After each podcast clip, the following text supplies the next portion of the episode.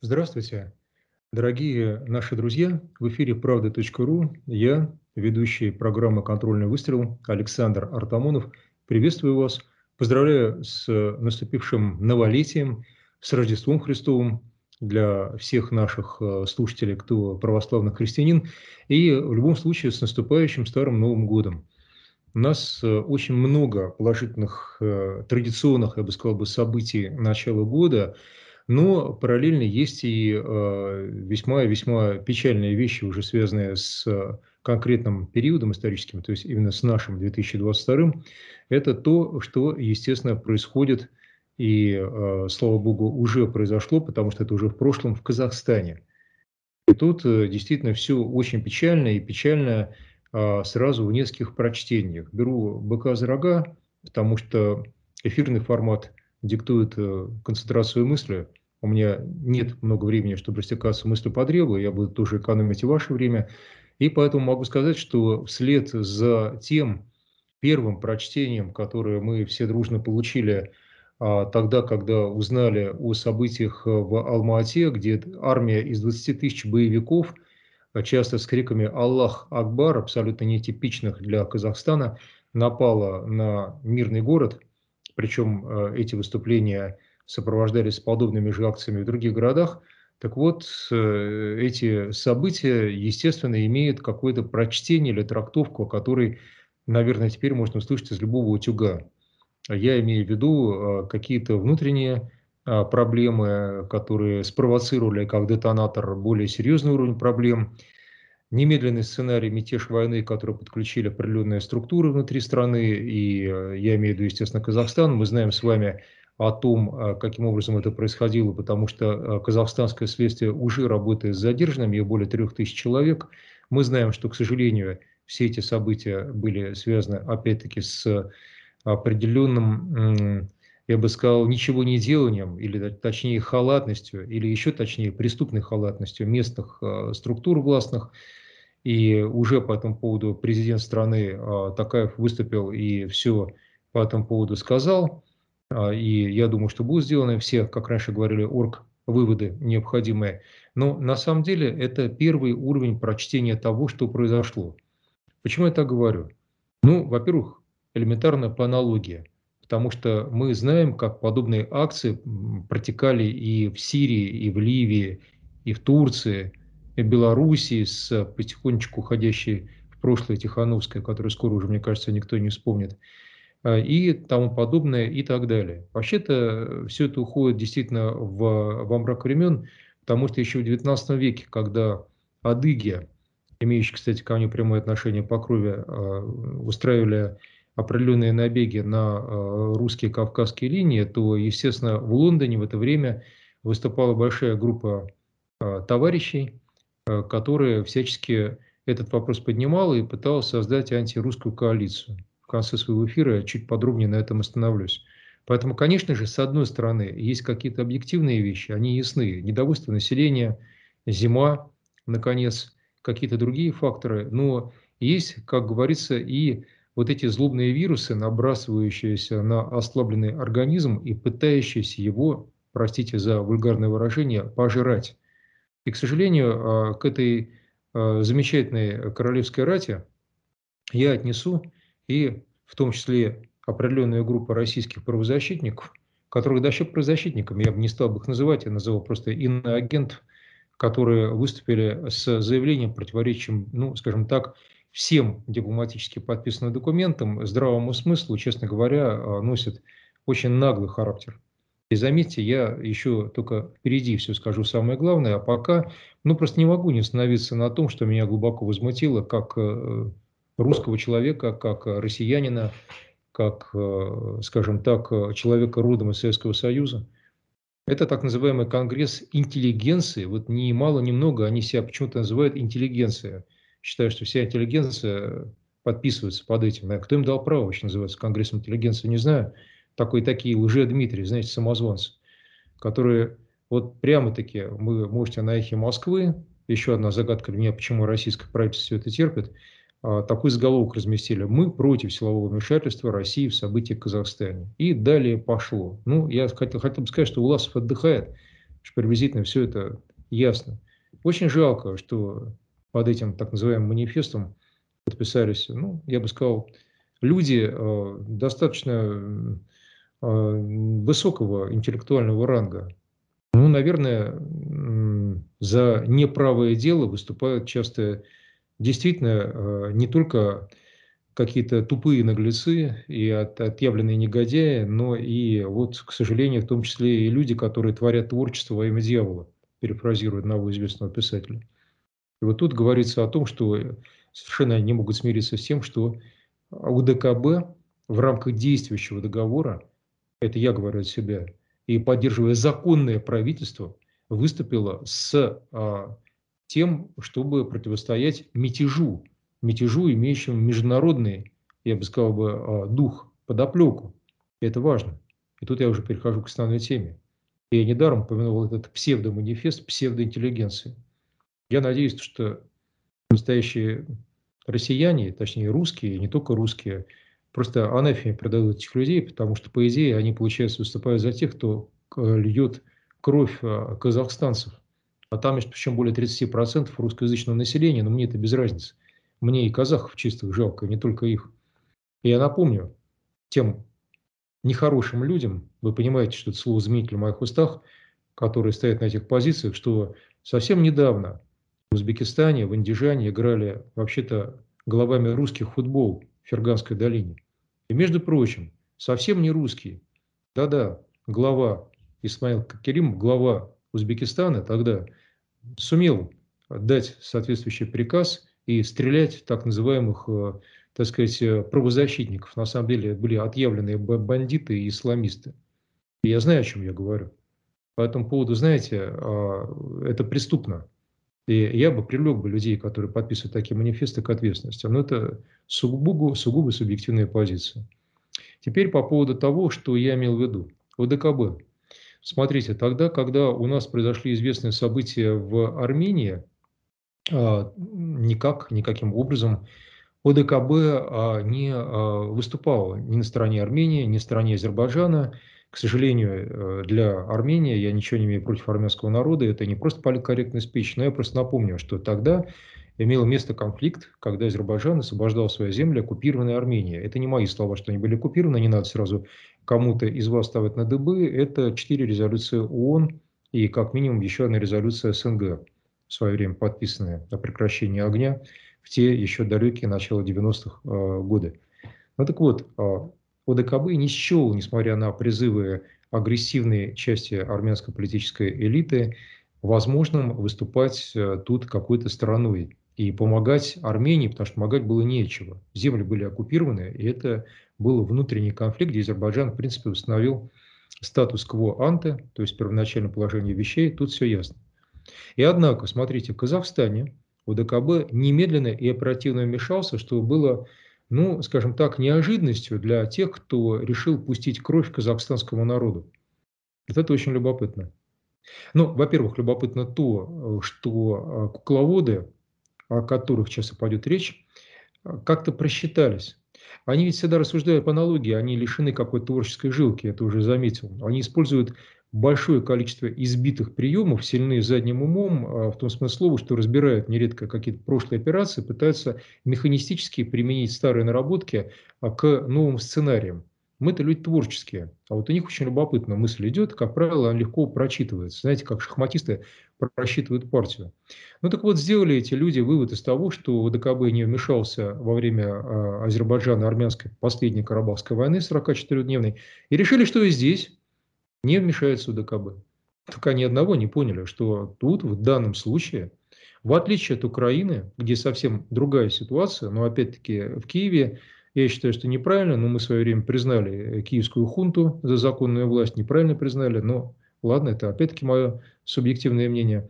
Но там нельзя вмешиваться, потому что э, Киев оккупированный, вроде бы как э, власть, законная власть, хотя незаконная, законная в руках вот у этой группы паяцев – а, если взять Армению и Азербайджан, я разобрал. А вот в Казахстане есть законно избранная власть, с которой все нормально, и которая в рамках ОДКБ потребовала вмешательства для того, чтобы поддержать порядок и защитить своих граждан. Я напомню, сколько стволов было на улицах Алматы. Там был захвачен, захвачен целый арсенал, и не один. Там были отрезанные головы э, у бойцов Нацгвардии, попавших в плен к э, подонкам. Там, простите, пострадало несколько десятков э, правоохранителей, то есть было убито. Около 15 человек были точно убиты, говорят, что больше. Около 700 человек, более 700 человек из тех, кто восстанавливал порядок, пострадали. То есть были налицо все признаки того, чтобы УДКБ вмешался. А вот вы меня можете поймать, тем не менее, в отсутствии логики. Я скажу, какой. Ведь УДКБ вмешивается по своему статусу только тогда, когда речь идет о некой внешней угрозе. То есть, когда на страну, входящую в УДКБ, нападают не в сценарии гражданской войны. И вот тут-то любопытно все. Потому что получается, что каким-то образом президент Такаев, это здорово, сумел э, доказать и очень оперативно, потому что мгновенно воспоследовали действия а, многих стран, включая, кстати, Армению, Туркменистан и не только, Белоруссию, естественно, ну, Россию прежде всего и так далее. Я всех стран не перечислил, что требуется срочная поддержка и помощь Казахстану. То есть были представлены какие-то доказательства, нас с вами не спросили, естественно, не пустят в государственную тайну, но они были представлены которые позволили УДКБ, не выходя за пределы своих полномочий, защитить Казахстан от какой-то внешней, внешней, я подчеркиваю, агрессии. Вот оно, очень важное, я бы сказал бы, место, отправная точка для того, что я вам дальше расскажу. То есть, получается, на Казахстан напали. И напали вполне организованно. Не какие-то бандиты просочились, которых наняли местные а, какие-то мятежные кланы, а напали. УДКБ защитил правопорядок, чего не ожидали нигде там, в европейских столицах, немедленно выступивших с соответствующими заявлениями. Это еще один очень важный пункт. Я ничего сейчас лишнего не говорю. Не успел первый выстрел греметь, как сразу канцелярия ФРГ, простите, там Французская республика, все остальные выступили с заявлением, не смеете проливать кровь мирных правозащитников, которые людям голову отрезают. Потом замолчали, когда кадры пошли массово. Захваты аэропорта Алма-Атинского, озверевшая толпа, якобы толпа, на площади перед Якиматом. Но это вот, видите, мы потихонечку с вами устанавливаем, что УДКБ вмешался так, как это была внешняя агрессия каких-то иностранных сил, иначе просто не мог, не мог вмешаться, не имел права. Во-вторых, что эти иностранные силы себя вполне проявили, потому что были сделаны соответствующие заявления, в то время как эти заявления, ну, они конкретно, а, как вам сказали, как вам сказать, противоречили тому, что творилось бандиты убивали людей, убивали полицейских. А западные политики заявляли, не трогайте правозащитников. То есть вооруженный до зубов бандит, который отпиливает голову полицейскому, это у нас оказывается правозащитник. Ребят, мы в аду живем, что ли, да? Вот так вот, да? Ну, продолжим, потому что это только еще начало того, что он хотел рассказать. Будет продолжение. А продолжение такое. Знаете, а, в свое время был такой фильм про верного Мухтара. Вот у, э, там это была собака, овчарка. Так вот, у э, вот этих ребят из НАТО есть свой верный Мухтар. Зовут его Аблязов. Мухтар Аблязов. Я не обижаю никого. Да, есть традиция называть э, именами животных. Э, я должен сказать, что у меня у самого плана семьи с Северного Кавказа по этому поводу не надо обижаться ни на кого, в том числе вот на какие-то такие глупые вещи, но в данном случае этот фильм вполне применим, точнее логика фильма. То есть такая вот есть э, скажем, верная собака у ног натовцев, извините за образ кукрыниксов, это Мухтар Аблязов. Я сейчас сказал важную вещь. Да-да, именно эти имя и фамилия. Почему? Потому что Мухтар Аблязов, находящийся в Париже, политэмигрант, выступил с заявлением. Ну, это не заявление даже, это указание. В эфире Белсат ТВ ну, наверное, не только. У меня конкретного распоряжения есть не только свидетельства людей, э, которые исследовали случай Мухтара Аблязова и которые об этом могут вообще вы услышать, не говорить совершенно э, не скрываясь, но тем не менее. А, так вот, э, есть вот еще его ролик, который он в прямом эфире был САД ТВ, дальше ролик был выложен, ну, по-своему, так сказать, вот продемонстрировал, заявил. Что он продемонстрировал? Он рассказывал, каким образом надо ставить а, палатки перед Якиматом. Якимат или Акимат – это здание региональной, а, конкретно средоточие региональной власти в Казахстане, это внутреннее деление. Ну, мэрия, грубо говоря, если хотите, а, в чем-то в купе с УВД, как надо захватывать эту площадь, где стоят палатки, каким образом надо связаться со штабом, это его выражение, который находится на Украине, это его штаб, он говорит, наш штаб, находящийся на Украине. Ролик в сети. Мало того, я по этому поводу дал подробный материал на правда.ру с расшифровкой, письменный. И вот, собственно, Облязов рассказывал, каким образом а, координировать свои действия а, бандитам в Алмате. Ну, понятно. Я не собираюсь сейчас останавливаться на том, что, конечно же, Облязов после этого сказал, что он, дескать, не руководит напрямую действием, напрямую. То есть как тот косвенно руководит, потому что прямо говорит, каким образом что делать, а вот напрямую не руководит. Ну, ладно. Но тут важно не это. Я даже не про Облязова сейчас. Потому что, ну, есть нек- некто, кого зовут Облязов.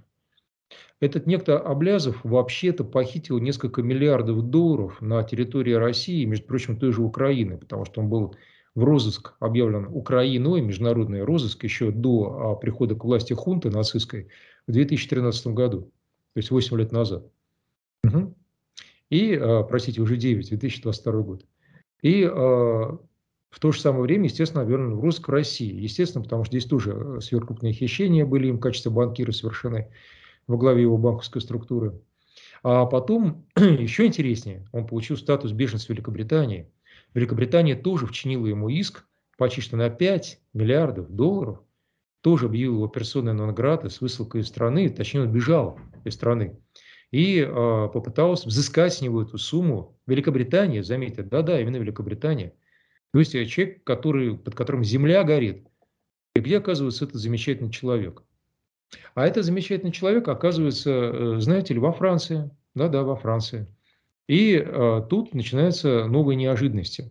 Ибо в 2015 году премьер-министр Франции Мануэль Вальс э, полностью удовлетворил соответствующее э, определение, или точнее, ну, в данном случае это не гражданское даже дело, приговор французского суда, вынесенный по делу Облязова, который потребовал его выдачи России, французский суд, французский суд потребовал выдачи России – естественно, лишение обязывает статуса политэмигранта. Тем не менее, это сделано не было. Суд, заметьте, законодательная инстанция, то есть отдельная ветвь власти. Премьер-министр Франции подписывает соответствующий документ по решению суда, и человека не высылают. Нет. А почему? Потому что Госсовет Франции, не разглашая, чем он руководствуется, только ссылаясь на угрозу для жизни и здоровья гражданина, вернее, не гражданина Облязова, вряд ли он гражданин сейчас Казахстана, хотя я не знаю, и точно не гражданин России, так вот, не выдают его. Тогда, когда Госсовет блокирует решение премьер-министра, я напомню, что Мануэль Вальс еще э, является лицом, который до этого э, координировал работу э, внутренних дел во Франции. То есть он более чем просвещенный человек, еще суд принимает решение. Судьи во Франции, как и в России, вообще люди неприкасаемые. Действительно, отдельная ветвь власти, они в ранге министров, все судьи. Тем не менее, его оставляют. Почему? А интерес Франции. Как французы говорят, raison d'état. И вот этот самый человек, который даже с точки зрения французского народа не должен находиться во Франции уже, а, дай бог памяти, 7 лет, что он делает? Он выступает с открытым, наглым заявлением, координируя действия людей, свергающих законную власть в Казахстане с которой, напомню, у Франции дипломатические отношения, и не стесняясь, полностью заявляет своей поддержки, активной поддержки, поддержка делом вот этих мятежников. Они повстанцы, они мятежники, бандиты, убийцы и мятежники. Вот так вот. И что делает Франция? Франция его арестовывает, потому что он делает заявление, несовместимое со статусом беженца, политэмигранта, которого, напомню еще раз, в третий, французский суд его вообще-то лишил просто заблокированное решение о передаче российским властям. Он живет в подвешенном виде, он делает такие заявления. Нет, французские власти его не выдают. Любопытно. В войне, знаете, любопытно, на какие деньги готовились боевики, которые дали, пролили казахстанскую кровь на улицах Алматы и других городов. Вот так. Но, в принципе, это еще не все. Потому что, знаете, вот я специально э, обратился э, в рамках своей работы журналиста а, еще к некоторым источникам, которые в данный момент я а, не буду называть, и могу сказать, что здесь а, дело идет еще дальше. Оно идет еще дальше, потому что есть э, еще такой вот замечательный деятель, как Седет Пекер.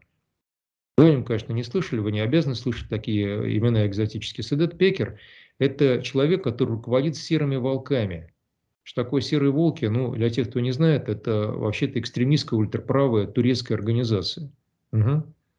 И вот выясняется, что Седет Пекер э, неким образом координировал тоже деятельность повстанцев и э, мятежников. Их называют повстанцы, а я их называю э, мятежник, мятежники. И, э, собственно, он находится в Австрии. То есть э, дело в том, что внутри Турции тоже есть соответствующие, как в любой стране, тенденции, течения. Режеп Таип Эрдоган одно время якобы был близок к серым волкам. А они вообще-то на грани фашизма балансируют, открытого, ну, такого проосманского нацизма.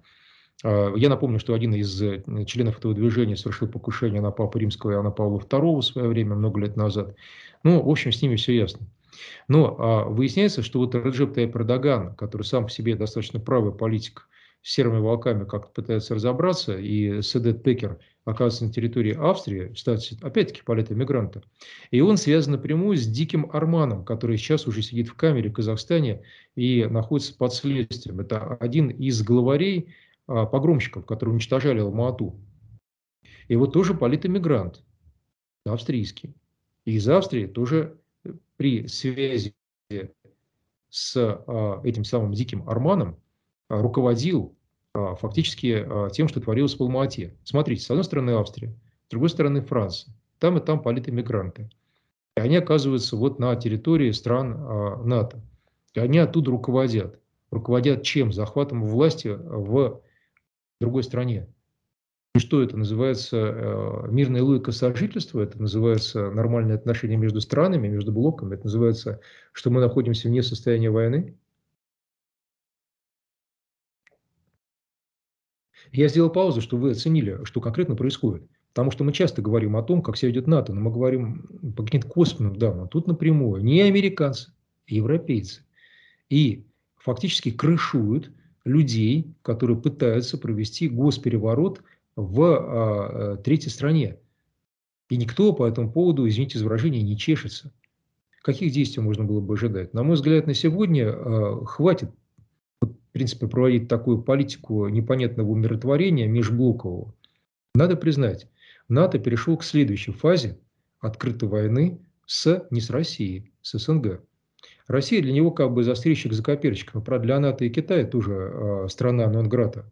Но в данном случае агрессия, как и в случае с Арменией, где была попытка дестабилизации прихода к власти САС ЦРР, ультраправой партии, в главе которой стоят Жерар, Жерар и Сифилян, опять-таки под эгидой французских спецслужб, а как и в случае с Белоруссией, так и теперь в случае с Казахстаном, осуществляется прямая атака даже не на русский дом, не на русское пространство, на пространство СНГ, бывшего Советского Союза. То есть я призываю всех тех людей, которые живут не в России, а вот в этих э, государствах, отнюдь немалых, задуматься на эту тему. Казахстан, кстати, очень богатая страна, атака на него далеко не случайна. Я сейчас не буду развивать эту тему, но я приблизительно понимаю, почему западные спецслужбы полезли, не американские, заметьте, на Казахстан. Вот так. Очень любопытно. Я думаю, что я дал достаточно информации, но я могу еще кое-что добавить. А, вообще-то Облязов действовал отнюдь не в одиночестве, потому что у него есть некая помощница. Вот тут тоже все крайне крайне интересно. А что вот эта замечательная э, помощница, э, которая проживает на территории Бельгии, опять-таки отнюдь не мирный человек. Зовут ее Батагос Джардамали. Ну, мне несколько непривычно ее имя и фамилия, поэтому я вот, видите, даже сверился, еще раз повторю, Ботагос Джардамали. Она э, работала юристом БТА банка и совместно с Облязовым, собственно, выводила все эти деньги за рубеж, миллиарды и миллиарды. теперь Бельгия, опять-таки, знаете кто? Наверное, догадались уже, политэмигрант.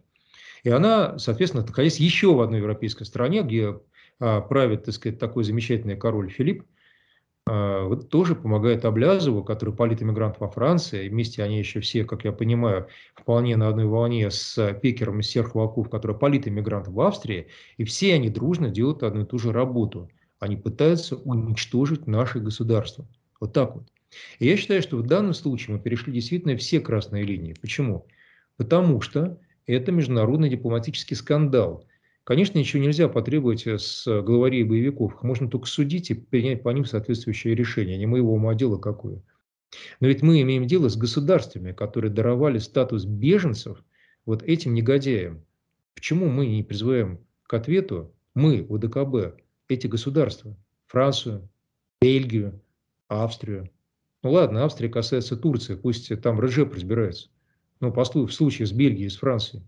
Уж тем более имея на руках такой вещь, док, как а, видеозапись выступления Облязова, нарушившего все права. Она так висит там вроде на честном слове. Не призываем. А почему, допустим, министру иностранных дел Казахстана не вызвать для объяснений а, по этому замечательному поводу полномочного, чрезвычайно полномочного посла а, Франции в а, Нур-Султане, то бишь Казахстане, не спросить с него, а что это такое? Что Казахстан с Францией в состоянии войны, то, что вы открыто бандитам даете слово и до этого крышуете их. Крышуете, потому что даете крышу, э, некую неприкосновенность статуса политэмигранта. Знаете, для того, чтобы не тянуть эфир, потому что пока я очень не люблю общих слов, я пытался говорить максимально конкретно, я закончу тем, э, что э, мы очень любим цитировать Збигнева Бжезинского, а я считаю, что зря. На самом деле Биг Збиг э, давно на том свете, он все все повторил то, что до него говорили его предшественники. Вот у меня замечательная книга в руках, она написана моим коллегой Дионисом Каптарем, называется «Противостояние». Я ее показываю всем тем, кому интересно. И в ней а, приводятся очень интересные данные, в частности, а, ссылка на книгу, вышедшую в 1828 году, задумайтесь, когда бездна времени прошла, то есть это больше 200 лет, да, ну, около 200 лет, чуть меньше, вот, которая была написана полковником британской службы э, Ласси Эвансом. Называлась она «Замыслы России». Вот я цитирую Диониса Каптаря, который, естественно, прочитал книгу, я никогда не, себе не приписываю заслуг ненужных, читал он, не я, но тем не менее я ему, естественно, верю, ссылки все есть. Вот что пишет, пишет Дионис Каптарь о содержимом этой книги полковника Эванса. В своей книге Ласси Эванс призывает создать европейскую антироссийскую коалицию, которая должна блокировать Балтийские и Черноморские порты России, разрушить Кронштадт и Севастополь, совершить вторжение в Закавказье и провести десантные операции в Финляндии, Крыму и на Западном Кавказе. Ну, как говорится, ничего не прибавишь, не убавишь, даже точно сноска на странице стоит. То есть, дорогие мои, а, ничего нового а, нет под солнцем. И наша некая вот такая а, чебурашкина непосредственности, наивности эпохи 30-летней давности, что вот нас все полюбят, потому что у нас якобы был плохой Советский Союз, который на поверку оказался империей едва ли не добра, потому что всем помогал, всем носы вытирал, всех лечил вообще. Так вот, э, вот этот самый Советский Союз разрушим, и все нас безумно полюбят просто в засос. Да нет, мы разрушили свой собственный дом, в котором мы жили. А знаете, Антуан де Сент-Экзюпери в свое время говорил, что если разрушить стены дома, а, он от этого не станет просторнее. С крыши рухнет на, рухнет на голову. Вот нам крыша едва не рухнула на голову. Сейчас мы вот подвели временные опоры, пытаемся укрепить фундамент. Да? В общем, как э, я надеюсь, вы поняли э, из всего того, что пытался рассказать, э, дело ведь не только получается в неких мятежниках, которым помогали какие-то кланы и коррумпированные плохие чиновники на местах. Это долгоиграющие, давно подготовленные акции западных спецслужб, причем совершенно неожиданно засветились европейцы. Так что, как говорится, удачи всем нам в наступающем году. Мирного неба над головой не только России, но и Казахстану, и Армении, и Белоруссии, и всем остальным, и Азербайджану, для того, чтобы никто не высаживал десант в Закавказье. Потому что, как говорится, совсем недалеко до очень большой войны. Ну а мы должны научиться отличать э, друзей от врагов и прекратить играть а, в мир, типа бедные европейцы, это американцы плохие. Да нет, они все плохие, к сожалению. Удачи вам! И еще раз с наступающим Старым Новым Годом. В эфире была программа Александра Артамонова «Контрольный выстрел». Смотрите и слушайте правда.ру. До новых встреч.